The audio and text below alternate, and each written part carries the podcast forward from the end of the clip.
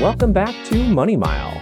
I am your host, Justin Waller, and Money Mile is where you share a mile with us and we help you live a better life. In today's episode, we'll be talking about the top financial challenges of active people. I think we will all agree that endurance athletes are generally exceptional people. But what is it about being an endurance athlete that makes your financial planning different from your non athletic counterparts?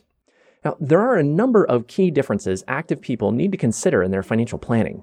Here, I'm specifically thinking of triathletes and runners, but several of the concepts will be applicable to other folks as well. In this conversation, we'll explore several of the primary differences. To take a bit of a step back here, it is still amazing to me to consider how much work we put into our sports and what a small number of us actually make a living doing this. There are efforts in place to improve the odds of generating money in this field. And there are some interesting ideas out there with professional triathlete organization and whatnot. Uh, but the vast majority of us are paying out of our pockets for the opportunity to challenge ourselves and push our limits without the expectation of ever cashing one of those giant checks that were handed on a podium.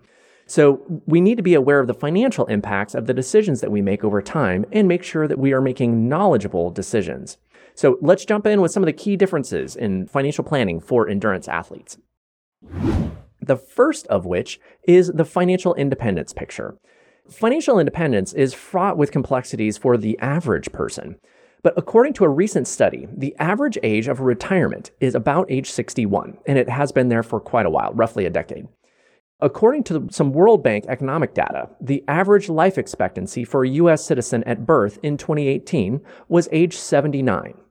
This results in a time frame in retirement of approximately 18 years for the average person. There have been many attempts to quantify the health benefits of exercise.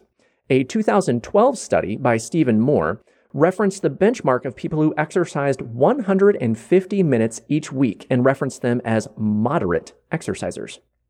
This study suggested that this recommended moderate level of exercise for a 40 year old would increase their life expectancy somewhere between 3.4 to 4.5 years. So, three and a half to four and a half years of extended life expectancy for 150 minutes a week of exercise. If you are active and of normal weight, the variance here could go as high as 7.2 years of increased life expectancy. One of the study scientists had commented in a subsequent article that the data pointed to increases in life expectancy beyond 150 minutes and a point of incremental benefit tapering off after 300 minutes, or roughly five hours per week of exercise. The average time a triathlete spends training starts at around six hours per week.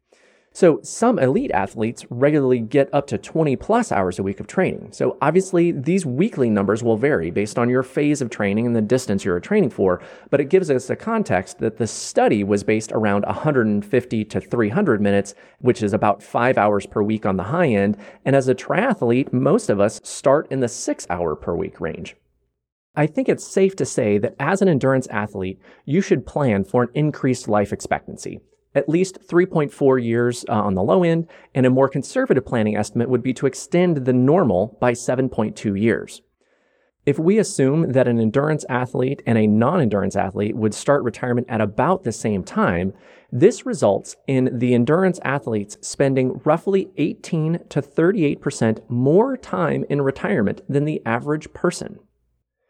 In addition to more time in retirement, it has also been studied and documented that endurance athletics has a strong link to deferring the impacts of cognitive decline by up to 10 years. As endurance athletes, we have a higher likelihood of enjoying an active and engaged lifestyle for longer in our retirement. Does this mean that as an endurance athlete, your nest egg needs to be 18 to 38% larger than your average counterpart? Perhaps, but maybe not. A lot of that really depends on what your long term vision is of what you're trying to accomplish. If leaving a financial legacy is significantly important to you, then it may be more important. But understanding where you are in relation to your long term picture uh, is going to be important. So it really depends on your goals and your resources. But at a very minimum, you need to consider the impacts of increased longevity and incorporate that into your financial planning. The second area that is going to be meaningful for endurance athletes is cash reserve. A typical starting point for cash reserves is somewhere between three to six months of fixed and committed expenses. Now, for endurance athletes, this metric could be sufficient, but we also want to be clear about what is included in this. Do you include your gym membership, coaching, additional nutrition, and race fees in the measurement of fixed and committed expenses? Or are those expenses really discretionary? Depending on your view of endurance athletics and the roles it plays in your life, your answer may be different. Ultimately, you need to find the right answer for yourself. For many of us, this simply turns into a rough metric. And what it ultimately means is that if we wanted to look at roughly three to six months of fixed and committed expenses, we might look at it and say, if our total bills are $10,000 a month, but if we got sick or injured, we wouldn't be doing that race or we wouldn't be training as much as we had been otherwise. Maybe we can ratchet that down and say, hey, if we really needed to have, we would feel more comfortable with three months of fixed and committed expenses, maybe we can get by with roughly $8,000 a month of expenses. So that would put us at roughly $24,000. So we don't necessarily have to get to the penny with this, but we want to find a cash reserve target that is appropriate for your needs and your lifestyle. In addition to that, depending upon what your goals are, you may also need to have additional resources available elsewhere for cash reserves. As an example, one of the things we'll be talking about later is medical insurance and making sure that your cash reserve is in excess of your maximum out of pocket expense for at least two years of your medical expense. But we'll talk a little bit more about that later. The next area that is different for endurance athletes is cash flow. Being an endurance athlete can certainly put you into an expensive hobby category. Triathlon, as an example, is a hobby on which you can spend a nearly unlimited amount of time, energy, and money. Uh, between a coach, gym membership, nutritional needs, gear, maintenance, race fees, travel, you can spend a lot of money on triathlon. With some thoughtful consideration, there are ways to be a more frugal triathlete, which are great. But most of the athletes I talk with are not aspiring to get out of the water and hop on a 20 year old steel frame road bike. Uh, wrestling with down tube shifters to get going is not typically part of their goal.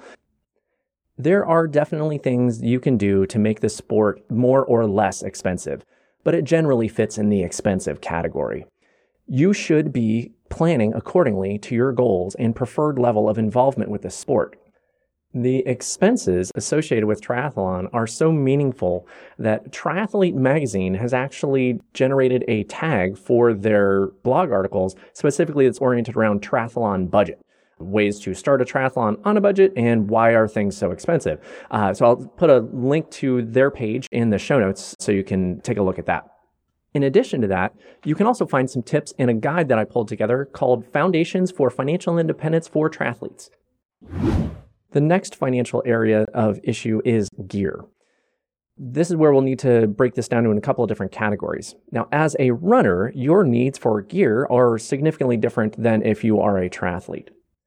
One of the things that I like about running is that the gear needs are significantly less.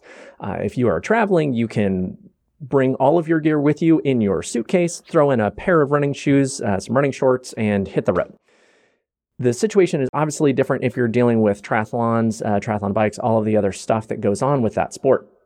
When we talk about gear, a runner still needs to be ready and willing to replace shoes on a regular basis. Occasionally, uh, need to update the watch. We need to make sure that we have comfortable clothes to run in. But typically, the gear needs are significantly less. Now, as a triathlete, we are essentially dealing with three different sets of gear. So we're dealing with all of our swim stuff, all of the bike stuff, and all of the run stuff. So the gear needs and the expenses associated with that are typically higher as a triathlete than a runner. In addition to that, uh, would also like for you to consider that some regular maintenance needs to be done on some of this stuff. Specifically, that spiffy tri bike that you ride. If you do some regular maintenance on that or have that done, it can extend the usability of that bike. So, as an example, around the drivetrain, making sure that you're switching out the chain periodically, the chain and the cassette. By doing that, you're able to extend that, uh, the functional life of that equipment altogether. So if it's not something that you do on a regular basis, I would definitely recommend you uh, visit your local bike shop and at least have a conversation with them about the frequency for changing out that gear, chain, drivetrain, uh, checking the cables, doing all that stuff. Uh, Want to make sure that your bike is appropriately maintained, and that's going to extend the functional life of that bike. That does not necessarily mean that two years from now, you're not going to want that fancy newer bike that comes out. But by maintaining it appropriately, you will extend the functional life of the bike that you have. Additionally, getting the new watch or the new wetsuit, all of these additional things can add up, so we should plan for these expenses to the best extent possible. Now, more than one holey wetsuit has been worn on race day, and that's okay. One of the things cyclists and triathletes should be absolutely replacing periodically is the helmet. Uh, it's something that we don't necessarily think of all the time, uh, especially if you haven't been in an accident. You may not necessarily concern yourself with replacing your helmet. But I am sure that a lot of money is spent on marketing new helmets, and that's okay. Getting the latest and greatest aerodynamic everything may not be appropriate for all of us, but replacing your helmet between every five to 10 years, as recommended by the manufacturer, is something that we should be doing, even if it hasn't been visibly damaged. With that, we're going to wrap up today's episode of Money Mile. For your homework, I would like for you to think about how being an endurance athlete impacts your timeline for financial independence. Also, like for you to consider the amount of cash reserve that you would feel comfortable maintaining and if you haven't done so already, I would like for you to write down the amount of cash reserve that you would feel comfortable maintaining, and that way you'll be clear about what you should be working towards there. The next area that we talked about today was cash flow. We talked about several different areas of these expensive hobbies and being an endurance athlete. In particular, we talked about gear. So, one of the things I would encourage you to consider, if you haven't done so already, is as part of your spending plan or your budget every year, integrating a budget for gear. You might not buy a new bike every year, but those expenses do add up. So, integrating that in with your spending plan is going to be an important piece of that. So, that is your homework for this episode. Keep in mind that if you work out, everything else will too. And I look forward to talking with you again next time on Money Mile.